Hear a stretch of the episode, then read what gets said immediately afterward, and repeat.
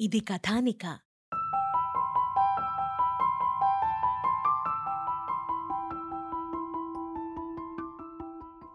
మగడు ఒట్టి మోసగాడు. శివయ్య మెడలోని వజ్రాన్ని దొంగలించాడంట. అందరూ అనుకుంటున్నారు. ఇక వాడు నీ దగ్గరికి రాడు. నా మాట విని నాతో వచ్చేయి అన్నాడు. ఆమె రానన్నట్లుగా అడ్డంగా తల ఊపి లేవబోయింది. హఠాత్తుగా నిప్పులు ప్రారంభమయ్యాయి. సహాయం చేసేవారు లేక ఉన్న ఒక్కగానొక్క తండ్రి ఏం చేయలేకపోవడం మూలాన పిల్లాన్ని కని ప్రాణాలు కోల్పోయింది ఠాకిని. సరిగ్గా అదే సమయానికి ఆరుద్ర కనతకి బలంగా కర్రదెబ్బ తగలడంతో అక్కడికక్కడే మృతి చెందాడు. వాళ్ళిద్దరూ ఒకప్పుడు అనుకున్నట్లుగానే ఒకేసారి చనిపోయారు. అక్కడ ఠాకిని ఇక్కడ ఆరుద్ర. ఇతడి శవాన్ని కన్నవారితో సహా ఎవరూ ముట్టుకోవడానికి వీల్లేదు. ఇతన్ని మన ఊరివాడిగా పరిగణించట్లేదు కాబట్టి అనాథ శవంలాగా దహనం చేద్దాం అని అప్పటికప్పుడే శ్మశానంలో ఏర్పాటు చేయించి కాటికాపరి చేత శ్మశానంలో ఏర్పాట్లు చేయించి కాటికాపరి చేత తగిలెట్టించేశారు ఒక్కగానొక్క కొడుకు ఊరివాళ్ళతో దొంగ అని ముద్ర వేయించుకొని అనాథ శవంలా తగలబడిపోవటం మణికంఠ తట్టుకోలేకపోయాడు. ఇంటికెళ్ళి తలస్నానం చేసి జరిగిందంతా భార్యకు చెప్పాడు. ఆవిడ కన్నీరు మున్నీరైంది. అక్కడ జిస్వా అర్ధరాత్రి కూతురి శవాన్ని భుజం మీద మోసుకుంటూ వెళ్ళి కొండ మీద రాబందులకు వదిలేశాడు. తరువాత గుహకొచ్చి మణవణ్ణి ఎత్తుకొని తనతో తీసుకుపోయాడు. తెల్లవారుతుండగానే మణికంఠ స్నానం చేసి శివుడి దగ్గరికి వెళ్ళి నిష్టగా పూజ చేసి తమ రక్తం సాంప్రదాయం పంచుకొని పుట్టిన బిడ్డ తప్పు చేయడం మాట అటుంచి అసలు అలా ఆలోచించలేడని తాము తరతరాల నుంచి ఆరాధిస్తున్న ఆ శివుడి వజ్రాన్ని దొంగలించేంత పెద్ద తప్పు చేయడు కాక చేయడని అలా చేసింది ఎవరైనా శివుడి గొంతులోని హాలాహలానికి బలి కావాలని కోరుకుంటూ అలా రాత్రిదాకా శివుణ్ణి ధ్యానిస్తూ ఉండిపోయాడు. ఒకనాటి రాత్రి పదకొండు వరకు బయట కార్యాలు ముగించుకొని ఇంటికి చేరి చడీ చప్పుడు కాకుండా భోషానం పెట్ట తెరిచి అందులోని దగదగలాడే ఆ వజ్రాన్ని తృప్తిగా చూసుకొని తనివి తీరక మెడలో వేసుకుని ఇంటి వెనుకగా ప్రవహించే నదిగట్టుకు వెళ్ళి స్నానం చేయసాగాడు చంద్రయ్య. అదే నదిలో చిన్నగా ఈదుకుంటూ రాసాగింది ఆరడుగుల నల్లత్రాచు. అసలే చీకటి. అందులోనూ నల్లత్రాచు.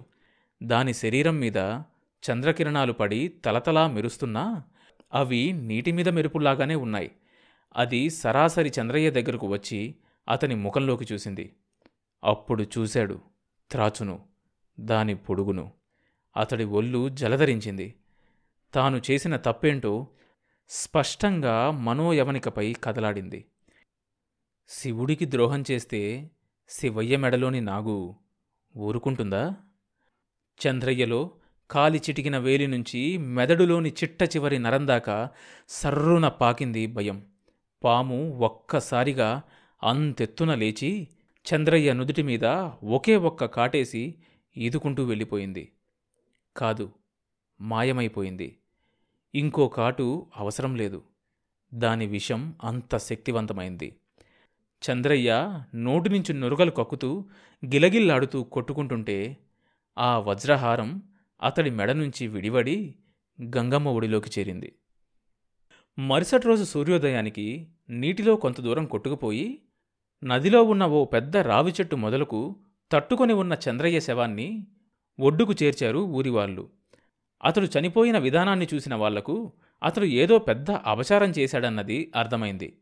అది క్షణాల్లో ఊరంతా పాకిపోయింది. ఆ వార్త మణికంఠ వరకు వచ్చాక మణికంఠ లేచి శివుడికి మనస్ఫూర్తిగా దండం పెట్టుకొని సంతృప్తిగా ఇంటిదారి పట్టాడు. జిస్వా తన మనవుడికి ఉగ్గుపాలతో క్షుద్ర విద్యలు రంగరించిపోశాడు. ఆ పిల్లాడు పదేళ్ళ ప్రాయానికి వచ్చేసరికి అతడు క్షుద్ర విద్యల అభ్యాసంలో ఓ దశకు చేరుకున్నాడు. ఒకనాడు శ్మశానంలో కూర్చుని క్షుద్రపూజ చేస్తున్న జిస్వాను తెలియని వ్యాధితో నరకం అనుభవించి మరణించిన తన తల్లిని ఖననం చేయడానికి వచ్చిన కొంతమంది చూశారు. జిస్వాకు కొద్ది దూరంలో తమకు శత్రువైన ఒక వ్యక్తి కూర్చొని ఉండడానికి చూశారు. కూర్చొని ఉండడం గమనించారు. తమ తల్లి నరక సదృశ మరణానికి ఆ వ్యక్తి జిస్వాతో చేయిస్తున్న క్షుద్రపూజలే కారణమనుకుని కట్టలు తెంచుకున్న కోపంతో ఆ వ్యక్తిని జిస్వాను చెట్టు కట్టేసి పల్లుడగొట్టి కాల్చేశారు. జిస్వా చనిపోవడంతో ఆ పిల్లవాడు ఒంటరివాడైపోయాడు. ఎక్కడ పడితే అక్కడ తెగిన గాలిపటంలా తిరుగుతున్నాడు. ఒకనాడు శివుని పూజ చేసి ఇంటికి తిరిగొస్తున్న మణికంఠ ఆ పిల్లాన్ని చూశాడు. దబ్బపండు ఛాయలో ఉన్న గాలికి తిరుగుతున్నందున మట్టి మరకలు పడ్డ రత్నంలా ఉన్నాడు. తన కొడుకు ఆరుద్ర చనిపోయాడు కానీ లేకుంటే అంతటి మనవడు ఉండేవాడు ఎందుకో అతన్ని చూస్తే మణికంఠ మనసు లాగింది. బాబూ నీ పేరేంటి? ఎవరి బిడ్డవు? ఆప్యాయంగా అడిగాడు. నా పేరు మోక్ష. నేను పుడుతుండగానే అమ్మా నాన్న చనిపోయారట. నన్ను మా తాత పెంచి పెద్ద చేశాడు. జిస్వా పేరు వినగానే ఠాకిని ఆరుద్ర జ్ఞాపకాల్లో మెదిలి అప్రయత్నంగా కళ్ళల్లో నీళ్ళు తిరిగాయి. అంటే అంటే ఈ పిల్లవాడు తన మనవడేనన్నమాట. భగవంతుడు వాణ్ణి చేరవలసిన చోటికే చేర్చాడు అంటూ మనసులో అనుకొని శివుడికి దండం పెట్టుకున్నాడు మణికంఠ. ఆ పిల్లవాడు జిస్వా పెంపకంలో క్షుద్రోపాసకుడుగా తాంత్రిక విద్యలో అభ్యాసకుడిగా మారినట్లు గ్రహించాడు. నేను నీ తాతయ్యను. అనుకోని పరిస్థితుల్లో నువ్వు అక్కడ పెరగాల్సి వచ్చింది. ఇక నుంచి నిన్ను నేను కంటిపాపలా పెంచుకుంటాను నాన్న. ఈ వయసులో మాకు భగవంతుడిచ్చిన వరంరా నువ్వు అంటూ తన మనవణ్ణి కౌగిలించుకొని కన్నీటి పర్యంతమయ్యాడు మణికంఠ. తన మనవడికి మోక్షజ్ఞ అని నామకరణం చేసి దైవిక సంబంధమైన ఆచారాలు అలవాటు చేశాడు. మనవడితో నువ్వింకెప్పుడు క్షుద్రపూజలు చేయనని నాకు మాటివ్వాలి. సరేనా? అన్నాడు. అలాగే తాతయ్య. సంతోషం వ్యక్తం చేశాడు మోక్షజ్ఞ. అతడికి కూడా ఆ ఊర్లో ఒక రక్త సంబంధం ఉండడం ఎంతో ఆనందాన్నిచ్చింది. ఒక మంచి రోజున తన మనవడికి నామకరణం చేసి ఉపనయన కార్యక్రమం పూర్తి చేసి అతడికి ఆచార వ్యవహారాలు పూజ క్రతువులు అభ్యాసం చేయించసాగాడు. మోక్షజ్ఞ కూడా ఈ తాతయ్య దగ్గర పూర్తిగా ఓపిగ్గా అన్నీ నేర్చుకున్నాడు. క్షుద్రోపాసనకు దేవతల ఉపాసనకు ఎంత తేడానో అతనికి క్రమంగా అవగతమవుతోంది. పైగా ఇన్నాళ్ళు తను తప్పుడు మార్గంలో ఉన్నట్లు అనిపించసాగింది. మోక్షజ్ఞ మణికంఠతో నిష్టగా ఉండడం పూజలు పునస్కారాలు చేయడం చూసిన ఊరిజనం మోక్షజ్ఞను అభిమానించేవారు గౌరవించేవారు. ఒకరోజు మణికంఠ మీ అమ్మానాన్నలు బతుకుండుంటే ఎంత బాగుండేది. వాళ్ళ ప్రేమను నేను అంగీకరించి ఆదరించి ఉండుంటే ఇప్పటికీ బతికే ఉండేవాళ్ళేమో. నా కొడుకు నా కళ్ళ ముందే కదలాడుతూ ఉండేవాడు. ఈ ముసలి ప్రాణాలకు ఓదార్పు చిక్కేది.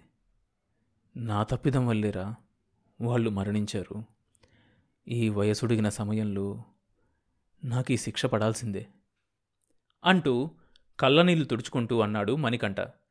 ఆ తర్వాత మోక్షజ్ఞ నీకు కొన్ని ముఖ్యమైన విషయాలు తెలుసుకునే వయసు వచ్చిందని నా నమ్మకం.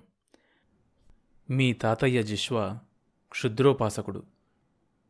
ఆయన కూతురు ఠాకిని మీ అమ్మ. క్షుద్రదేవతలను ఆరాధించడాన్ని సామాన్య జనం హర్షించరు.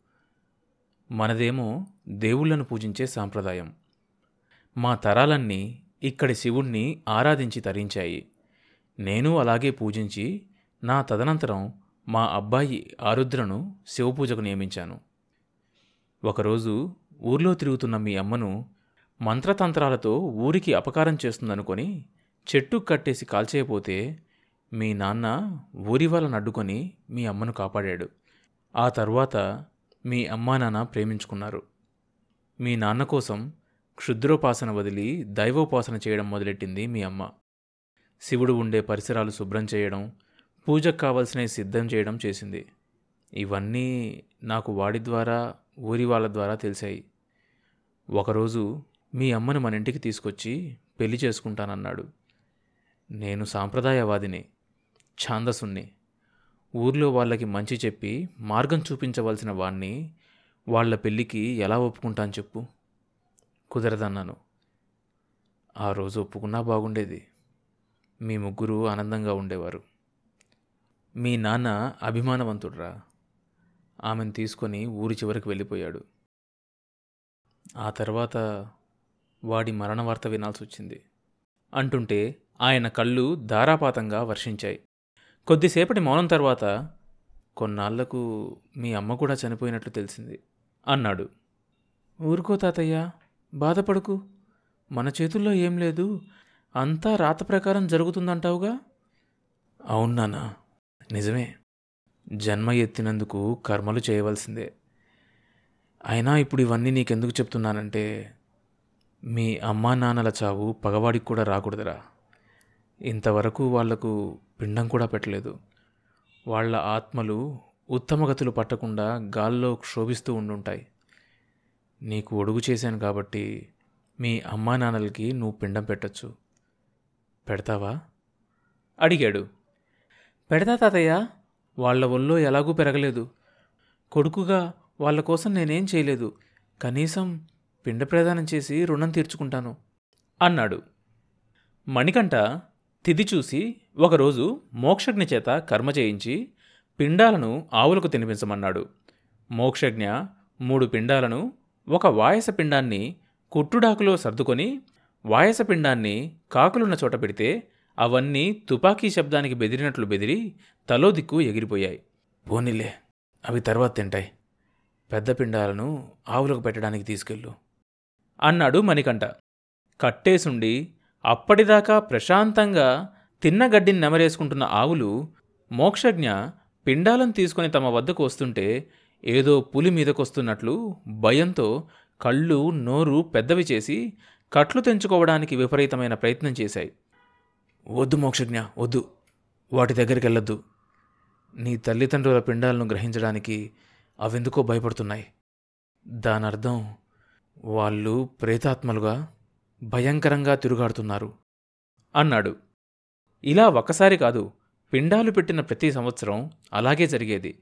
కొంతకాలానికి తాతయ్య మణికంఠ ఆ తరువాత మరో ఆరు నెలలకు నానమ్మ కళ్ళు మూశారు. మళ్ళీ నేను ఒంటరినైపోయాను అంటూ ఆ కథను నీల్కు చెప్పడం ముగించాడు మోక్షజ్ఞ.